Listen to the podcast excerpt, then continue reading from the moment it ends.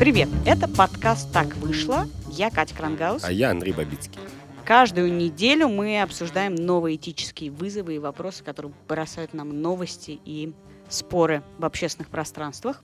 И некоторые из них даже не выглядят с точки зрения большинства людей этическими вызовами. Это только мы их наковыриваем и говорим, вот тут есть вызов. А все такие ходят мимо и плечами пожимают. Поскольку это наш личный маленький инди-подкаст, то мы очень будем благодарны, если вы расскажете о нас вашим знакомым, поделитесь в соцсетях, э, подпишитесь на нас в iTunes или в приложении, где вы слушаете подкасты на своем андроиде. Оставите нам оценку и рекомендацию. Это очень поможет большему количеству слушателей о нас узнать. Лайк, шер, ретвит. И если пока у вас еще не появилось это желание, может быть, вас возмутим сегодня как-нибудь, и оно появится. Вы скажете, если вы хотите написать «они опять не правы», то, пожалуйста, сделайте это вслух хотя бы. Сегодня мы узнали, что у нас есть один слушатель, который слушает нас в бассейне. А, это говорит о том, что вы можете слушать нас практически везде. Мы на SoundCloud, в Overcast, в Spotify, в iTunes и во всех вообще утюжках, которые э, вы можете себе представить. О чем мы говорим сегодня? Мы говорим о том, о чем как бы нельзя говорить. Это парадокс логический. Прости. Но есть такие темы, которые, как мне кажется, для многих людей не просто как бы запретные, а как бы несуществующие. То есть ты не можешь про них сказать как бы уже даже не за, не против. Ты просто про них даже разговаривать не можешь как бы. Я на секундочку испугалась, что ты хочешь говорить о Волан-де-Морте, но, слава богу, нет. Ну, практически. А нашем магловском Волан-де-Морте их несколько. Но вот самый главный, видимо, Волан-де-Морт в русской недавней истории — это генерал Власов. Ну, сюжет очень э, знакомый до боли нам.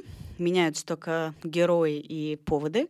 А именно на писателя Дмитрия Быкова э, устроили так называемый прокурорский флешмоб. Огромное количество людей стали отправлять жалобы на его декабрьское выступление на дилетантских чтениях в Санкт-Петербурге, где он сказал, что собирается написать биографию Власова, и вообще сказал ужасную вещь, что если бы Гитлер не уничтожал евреев, то, возможно, бы э, русская интеллигенция была бы к нему более расположена.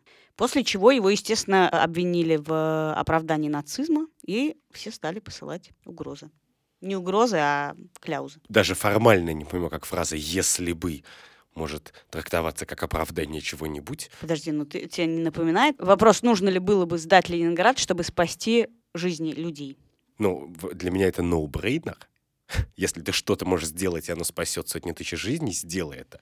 Да, Там но, всегда... как ты понимаешь, скандал был в сослагательном наклонении относительно катастрофического события в истории русского народа. Да, и, и я должен заметить, кстати, что источником того вопроса тоже был журнал «Дилетант». И при всем моем сложном отношении к журналу «Дилетант» я уже начинаю его ценить за то, что он ставит вопросы, которые вызывают у людей столько непродуманного раздражения. Мне кажется, что это хорошее дело ставить такие вопросы.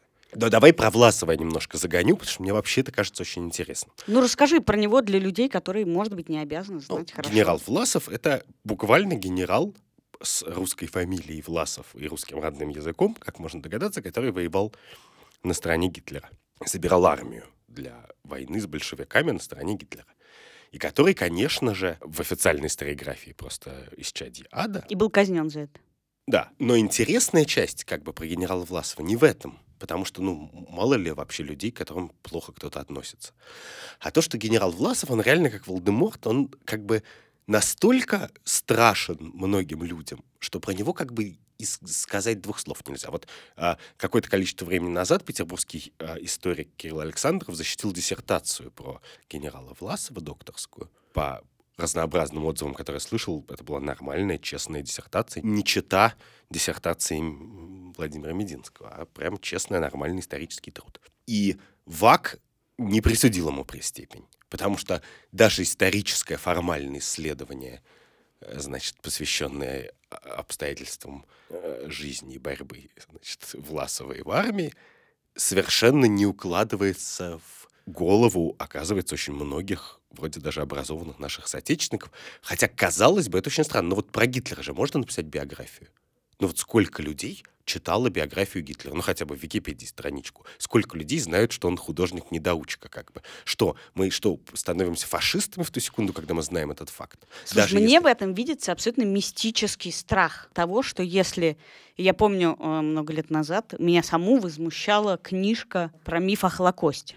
И в этом есть мистический страх, что поскольку люди, в общем, не очень хорошо соображают, что если ты, в принципе, начнешь говорить о таком ужасном человеке, который боролся против э, русских людей, то... Потрясется небо, сотрясется. Да. да, меня это, вот это меня и поражает. А у Власова же очень длинная в этом смысле история. Солженицына знаменитым образом называли литературным власовцем. И в частности потому, что в архипелаге ГУЛАГе есть маленькая главка, несколько страниц про власовцев, про солдат власовской армии, которые попали в лагеря.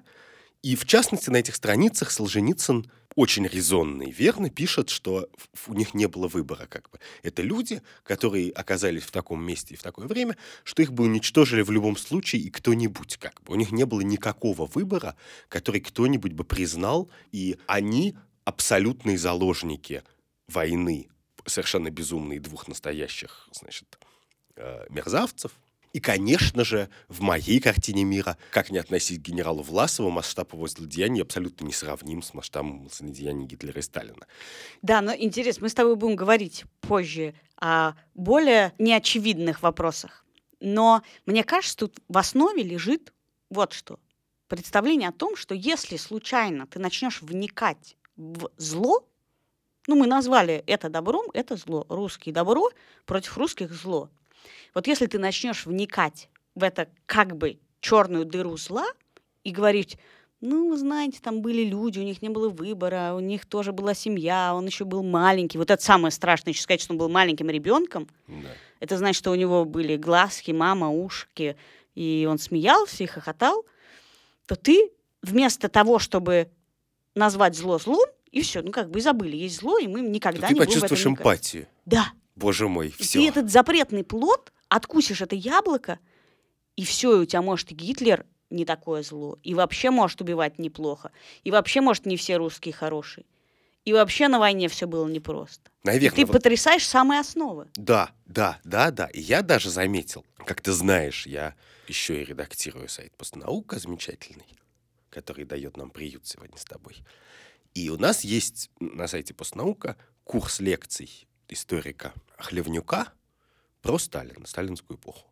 Очень хороший и, как ты понимаешь, довольно критически настроенный по отношению к Сталину.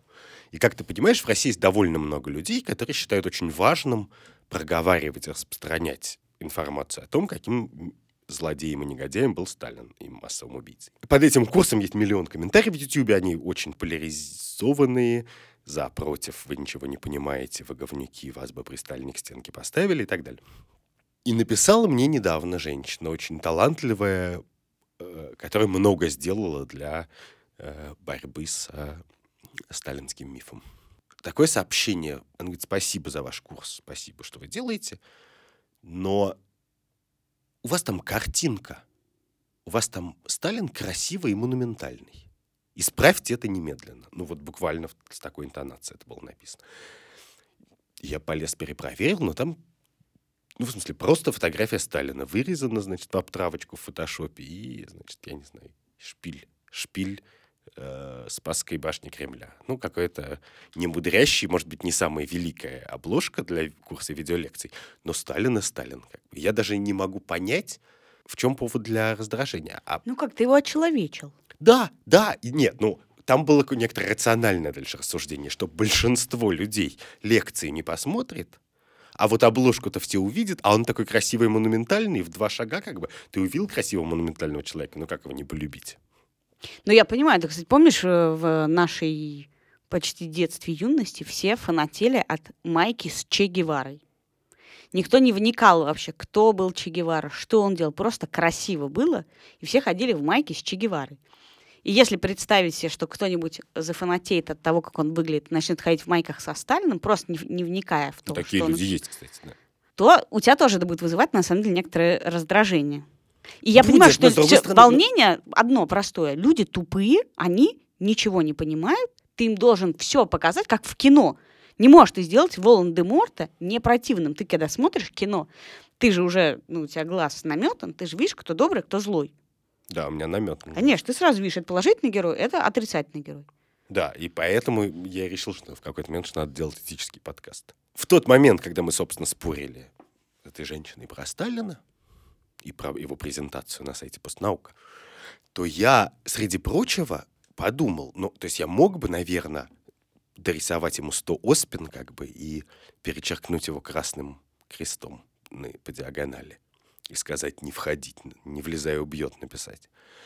Но, среди прочего, это идет против моей просветительской функции. Я хочу, чтобы курс Хлевнюка про Сталина посмотрели люди, которые испытывают симпатии к Сталину по разным причинам. Я хочу изменить их взгляд на историю. Я не хочу, чтобы курс Хлевнюка про Сталина на сайте постнаука смотрели люди, которые и так прекрасно все знают, которые уже прочитали книжку Хлевнюка, отличную, очень рекомендую, э, прочитали «Архипелаг ГУЛАГ», прочитали миллион книжек, сходили в архив ФСБ и так далее, и все знают. Зачем? Мне нужно, чтобы этот курс слушали люди, которые против меня. И в этом смысле ты не можешь никуда от этого деться, ты не можешь никогда добиться того, чтобы к твоему антигерою плохо относились, если ты не готов его показать, ну, как вот, человека. Да, но ты, то, что ты говоришь, ты говоришь о том, что ты все равно признаешь в нем антигероя.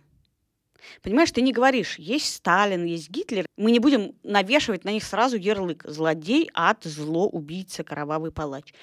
Ты говоришь, он антигерой. Но я хочу это показать более тонко. На что люди, которые точно так же, как ты, считают, что он антигерой, говорят, нет, нет, нет, они не поймут, ты сейчас совершаешь ужасную ошибку. Ты понимаешь, что ты тоже как бы находишься на половине пути. Ты все равно хочешь показать, что он антигерой. Что я он не зло. Франциск Ассизский, да. Ну, в смысле, я не видеокамера. У меня есть оценки и отношения. Что я могу сделать, на чем я настаиваю, чтобы пытаться разделять фактическую сторону вещей и мои отношения. Хотя, конечно, их разделить очень сложно. Именно. Мне интересно, вот был бы тебе близок человек, который вообще бы отказывался от даже отношений. Если бы ты знал, что Быков симпатизирует Власову и считает, что вообще-то он хорошо, был хороший человек и помог А я вообще не миру. считаю, что симпатизировать Власову очень сложно.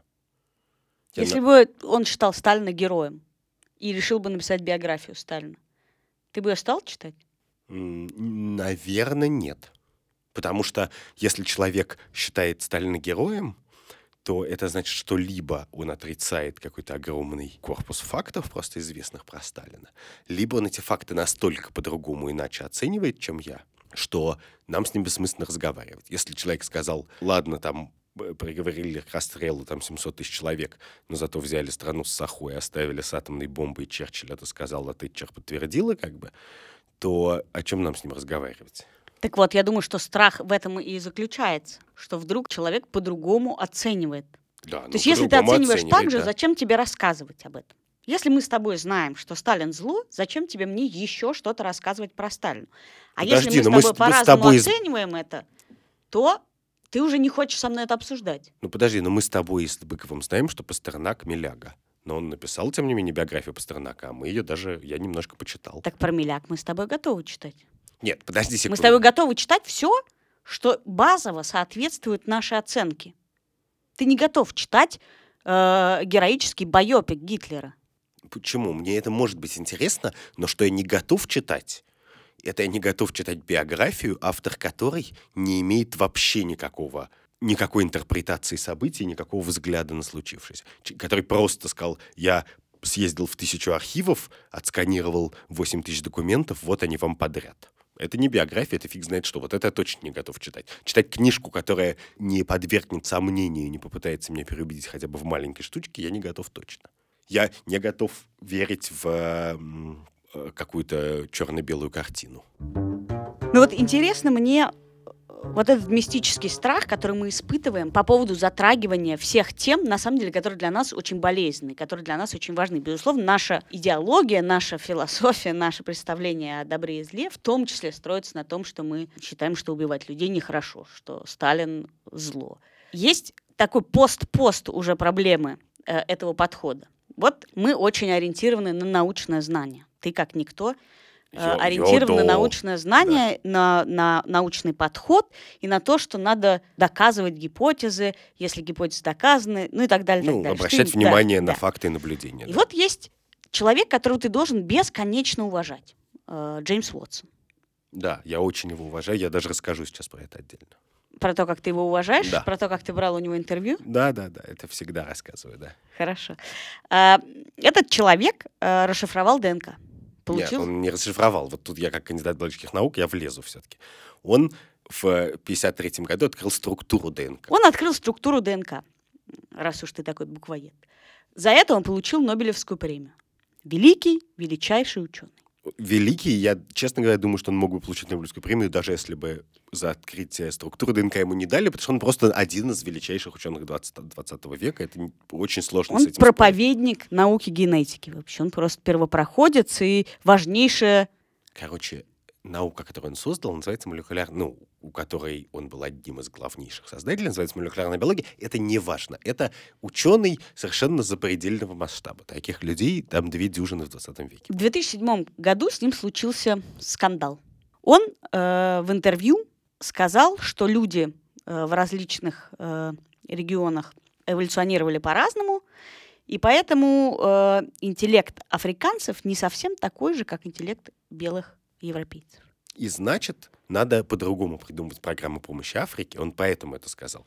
Потому что, типа, они другие, и как бы на них все по-другому работает. На следующий день он сказал, я не я, э, я считал, что это не журналистка, э, и вообще не это имел в виду, вообще не понимаю, как я это сказал.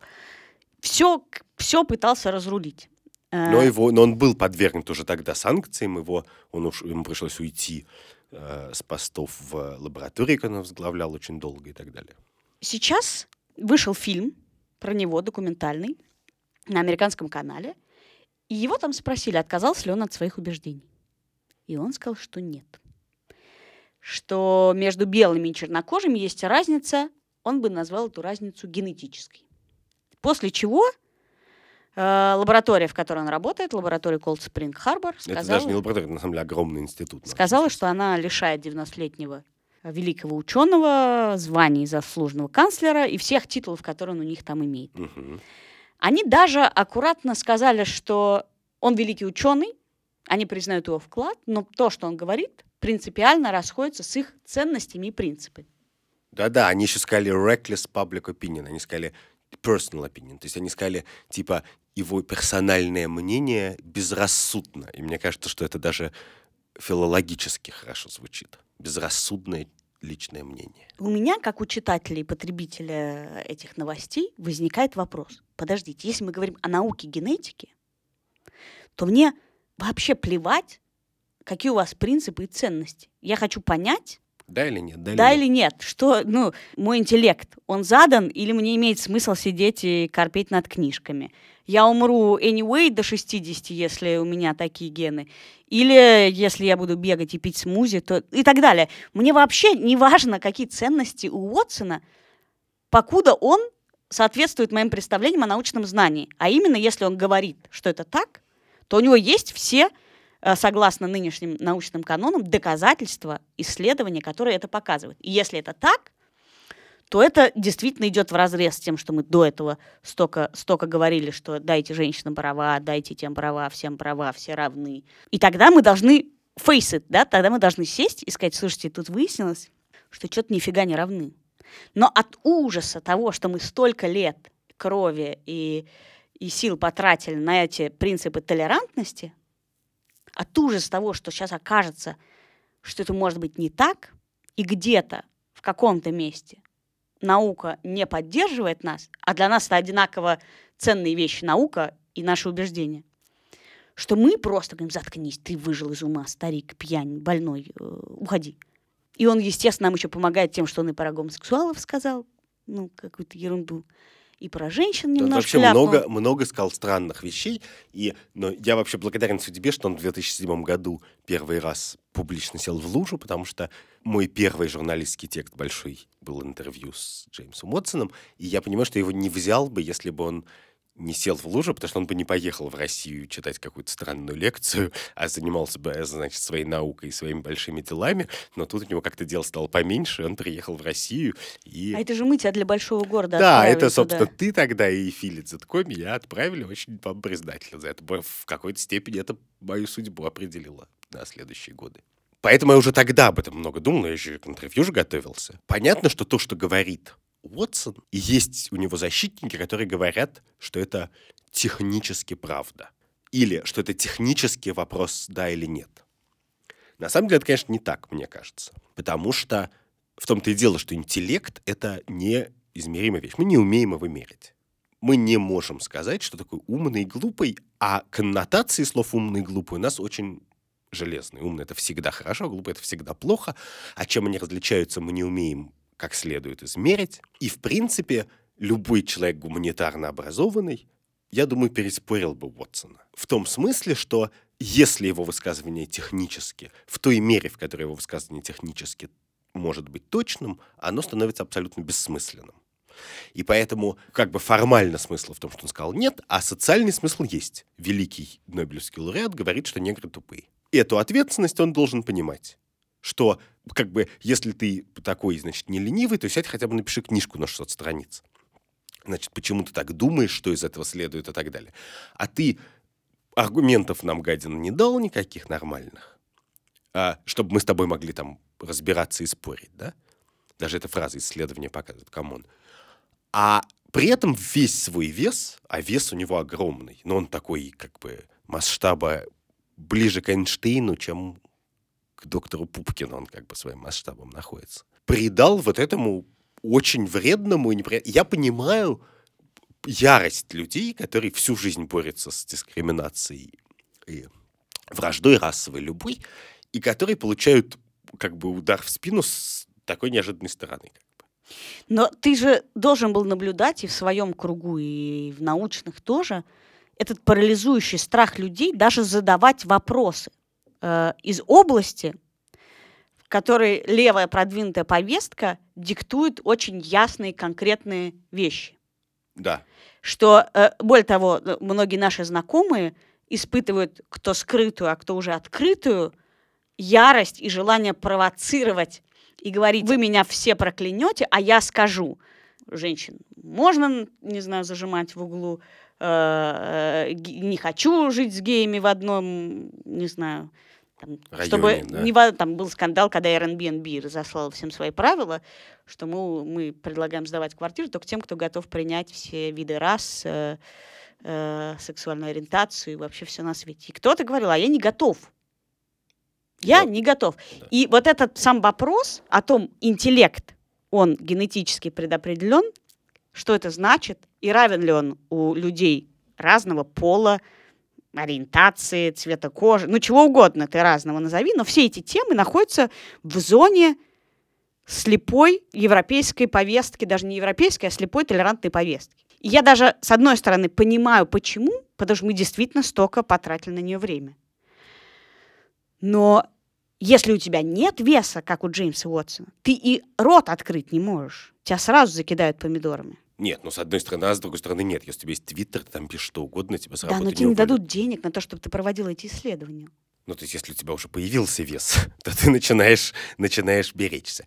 Так нет, в моих глазах нет никакой разницы. Вот запрещать людям говорить про генерала Власова, за и против, и запрещать людям говорить про различия гендерные, расовые, какие угодно, это одинаково бессмысленное магическое поведение. У этого магического поведения есть, конечно, вот ты говоришь, что оно магическое, но там есть и не магическая часть, а именно социальное принуждение, просто насилие это некоторая демонстрация того, что у нас власть. Что в какой-то момент ты чувствуешь, что вокруг тебя большинство людей разделяют твое мнение, и тебе становится лень убеждать. Зачем убеждать? Вот нас с тобой двое на огромную страну, поэтому мы там сидим вежливо, даже друг с другом вежливо разговариваем, потому что мы один к одному.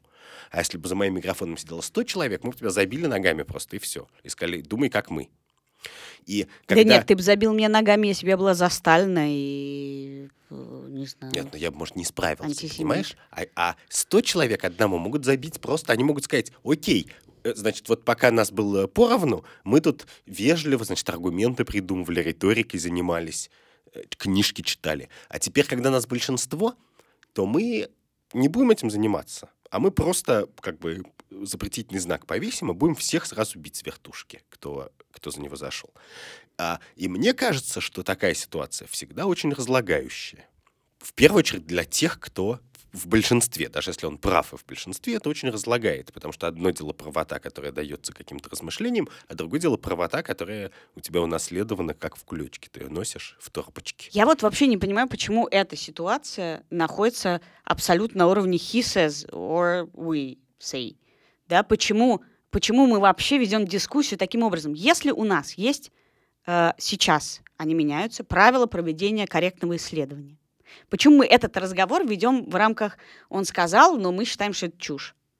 Если он это говорит, он провел исследование, давайте устроим мировой эксперимент. Мы зададим все эти вопросы, которые, от которых у нас э, искры из глаз текут про геев, про евреев, про афроамериканцев, про женщин, мужчин, детей, все что угодно, все, от чего мы хотим плакать про Путина заодно, людей, поддерживающих Путина, не поддерживающих Путина. И посмотрим, что они дадут. Почему, мы, почему эта дискуссия не, не научного свойства? Ну, потому что большинство дискуссий не научного свойства. Ученого, в принципе, не очень интересует вопрос сравнения интеллектуальных способностей двух групп. С научной точки зрения? В науке, помимо инструментария, как, при помощи которого ты сравниваешь что-то, существует еще теория, которая тебе говорит, что вот это сравнение интересно провести, а вот это неинтересно. Вот это неинтересное сравнение. Это не, не, не то есть мор, стандартные тесты IQ как бы повсюду проводятся и, в принципе, э, изучаются, и, в принципе, наверняка их можно найти, скачать и перепроверить, но это ничего не говорит. Что, что говорит уровень IQ? Я уверен, кстати, что у меня гораздо выше IQ, чем у тебя. Прости.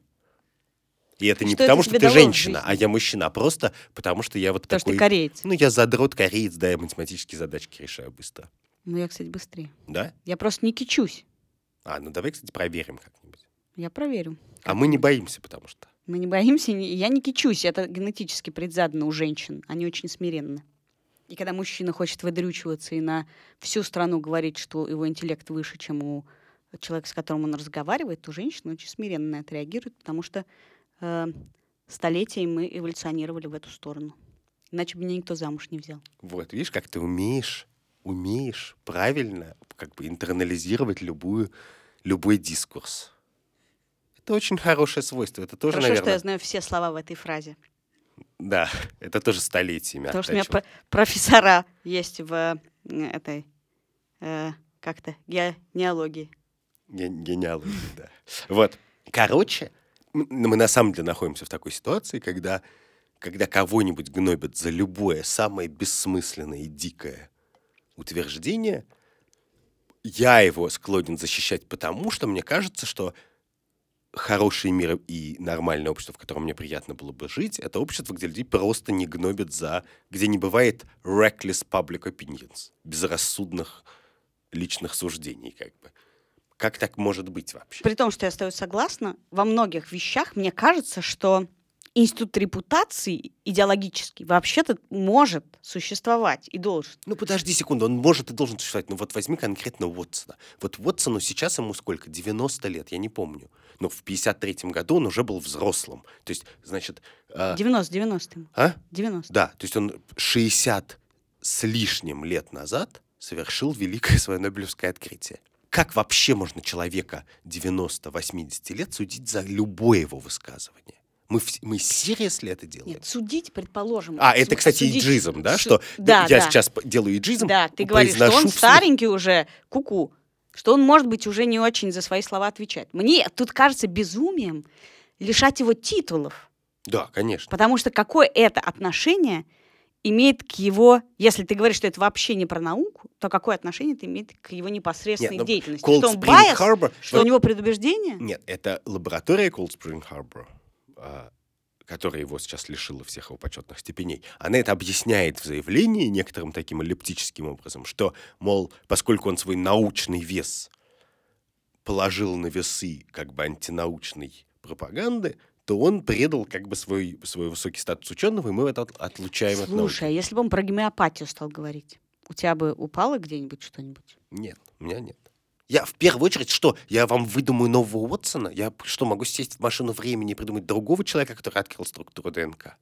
Еще написал про это великую книжку. Прочитай, кстати, «Двойная спираль». Это просто одна из самых лучших автобиографических книжек. Интересно, у тебя пред- предубеждение, что я ее не читала. Да, я полон их. А, а если бы он про Сталина стал говорить? Я бы подумал, ну, куку. А если бы он сказал, что он тогда любил Сталина и пил гомеопатию? Боже мой, тогда, в 53-м году, ты знаешь, сколько людей в России любило Сталина? В мире любило Сталина, конечно. Сахтер любил Сталина. В смысле, это было прямо полмира любили Сталина тогда. Ну, в общем, в случае с Уотсоном я стою согласна. А в следующем случае, который я хочу, чтобы мы обсудили с тобой, мне, при том, что он примерно такой же, кажется все-таки более справедливым. Он касается танцовщика украинского происхождения, российского танцовщика украинского происхождения. Он э, знаком многим по клипу «Take Me to Church». И по подкасту, который мы когда-то с тобой делали. Да, а он был самым молодой, молодым примой королевского лондонского балета. У него трудная судьба. И трудная судьба его вылилась неожиданно в то, что некоторое время назад он страстно полюбил Путина. Он страстно полюбил Путина, вытатуировал его у себя на груди. Потом он страстно разлюбил толстых людей и стал говорить, что им надо дать, давать подсрачники. Удивительное слово. как видишь, так даешь. Как? Да, да, и это будет их мотивировать к тому, чтобы похудеть. Мне кажется, это будет мотивировать тебя к тому, чтобы носить оружие с собой. Также он очень не любит геев. И вообще за то, чтобы женщина знала свое место, а мужчина занимал больше, потому что женщина немножко, ну, например, как ты. А, и страстно полюбил Трампа. И все это вместе он бесконечно вывешивает э, философские тексты с огромным количеством ошибок на всех языках, русском и английском, на котором он делает подпись, в своем инстаграме. И Парижская опера, которая позвала его на роль в балете «Лебединое озеро» сначала, под то ли натиском общественного мнения, то ли под натиском их собственных танцовщиков, которые, многие из которых в своих твиттерах э, писали, что это просто стыд, позор и кошмар, и почему этот человек вообще будет с ними танцевать. В общем, они отменили это приглашение и сказали ему, что не надо. А он сказал, «Х- самое главное, это всегда быть верным себе, даже когда это не самый быстрый И путь давать толстым успеху. подсрачники, вероятно, еще тоже. Да, и мне кажется, просто дичь. Ну, действительно, эта ситуация абсолютно дикая. Человек, который снялся, просто это не, не то, что он гей-икона, он это гей-гимн, гей-икона и гей-клип. Спроси любого гея, он В просто смысле, ты будет имеешь в виду плакать. фильм? Это- Take me to church, клип. Да.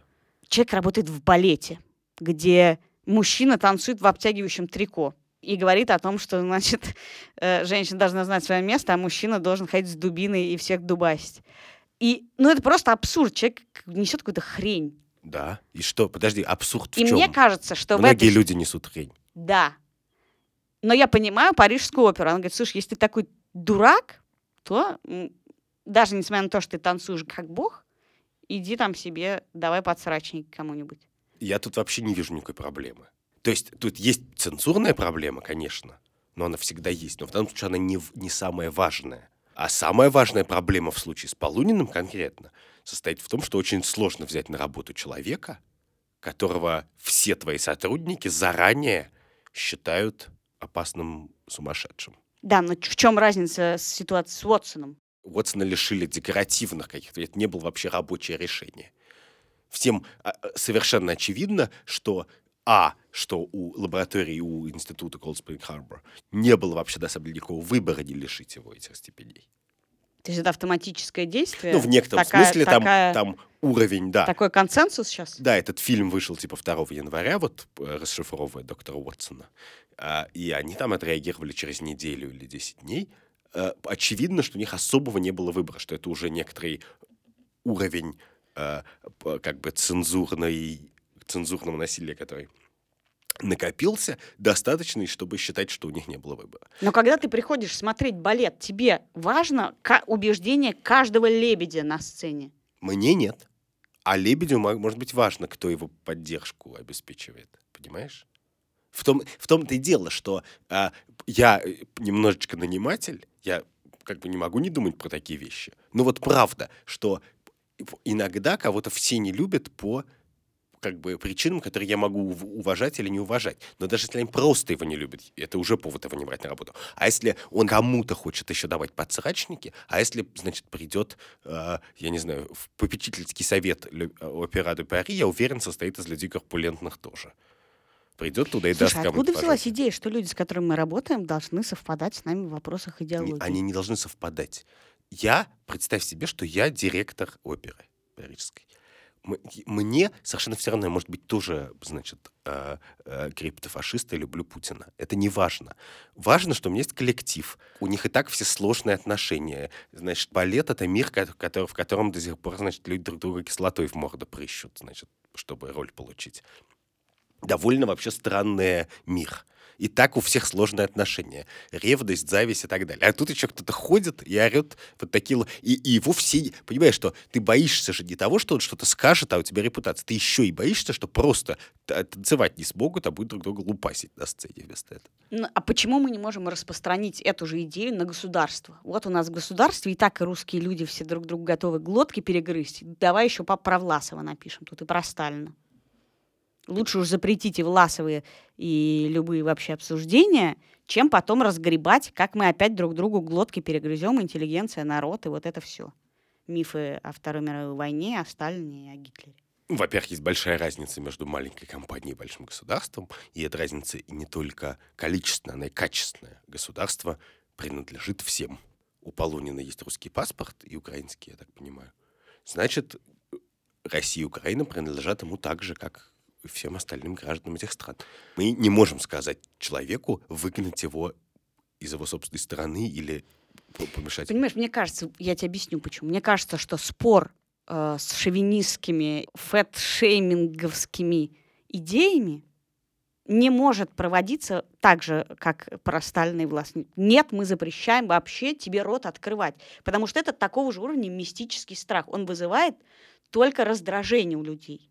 Так любой, так, и любой ты не такой запрет бороться, мистический. Да, за, ты не можешь бороться против этих взглядов, если ты хочешь э, проповедовать другие, запретом э, и увольнениями, и отменами приглашений. Ты можешь бороться только тем, что у тебя толстые люди э, танцуют в балете, и, а женщина, ну, что ты будешь делать? Женщина уже может тоже стать главой балета, э, и, не знаю, главой госкорпорации и какой-нибудь IT-корпорации.